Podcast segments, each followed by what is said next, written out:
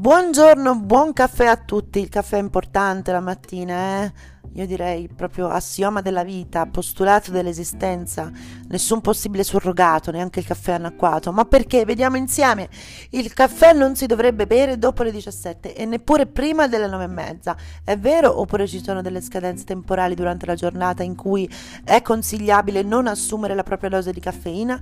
Ne parleremo anzi ne abbiamo già parlato in altre occasioni, ma soprattutto attraverso un cap- una capillare indagine medica in Giappone, paesi di forti bevitori di caffè.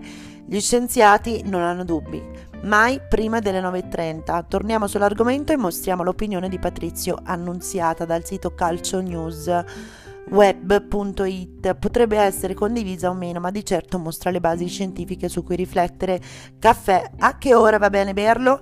Il profumo del caffè di primo mattino mette gioia, è un aroma che si aggira per tutta la casa.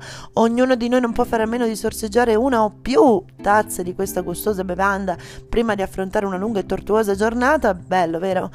Eh, ad una tazza di caffè appena svegli non si può rinunciare. Peccato che la verità sia tutt'altra e non è affatto piacevole per un coffee lover lover. Infatti berlo al mattino danneggia il nostro organismo e vi spieghiamo il perché.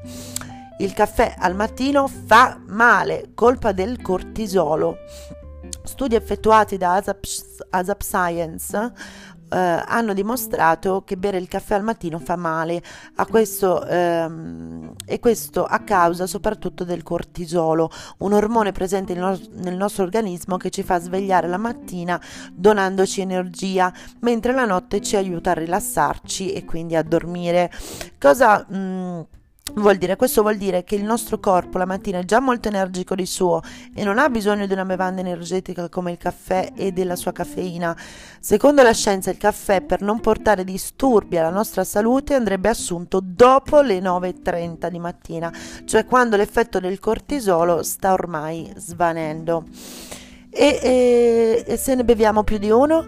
Allora, una sola tazza di caffè assunta appena svegli porterà dei disturbi al nostro organismo a lungo termine, mentre aumentando la quantità degli stessi eh, disturbi aumentando la quantità di, di, di, di, caffè, gli stessi disturbi si manifesteranno molto prima. Parliamo della suefazione da caffeina, ma soprattutto di gastrite, bruciore, reflusso gastroesofageo.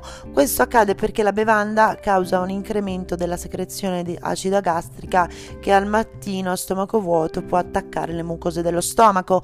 Addio quindi alla tazza mattutina? A questo punto sembra chiaro che per il nostro benessere dovremmo dire addio a quella gustosa tazza tazza di caffè mattutina, ma non è proprio così. Infatti basterà consumare una ricca colazione, aspettare che l'orologio segni le 9.30 e a quel punto gustarci la nostra meritata pausa caffè. Al contrario, se proprio non si riesce ad attendere fino a quell'orario, allora è consigliabile di inserire nella colazione uno yogurt che accompagni proprio il caffè. Questo binomio aiuterà a prolungare gli effetti benefici e soprattutto farà restare molto meglio farà stare molto meglio il nostro stomaco. La fonte dell'argomento di oggi è comunicaffè.it. Grazie. Possiamo dire quindi che bere caffè in maniera moderata non crea problemi al nostro corpo, anzi, se assunto negli orari giusti e senza esagerare con le dosi, il caffè può dare una vera sterzata di energia al fisico e tenere la mente attiva per molte ore, ma non prima delle 9.30, mi raccomando. Toshikatsu Kawajuki ci scrive un libro, anzi due, sul caffè. Scrive finché il caffè è caldo e basta un caffè per essere felici. Accomodati ad un tavolino, gustiamo il nostro caffè e ci lasciamo sorprendere dalla vita. L'aroma del dolce caffè aleggia nell'aria fin dalle prime ore del mattino, ci dice la Kawaguchi, un libro che ci insegna a perdonare tra le altre cose e a perdonarsi. Buon caffè, ciao!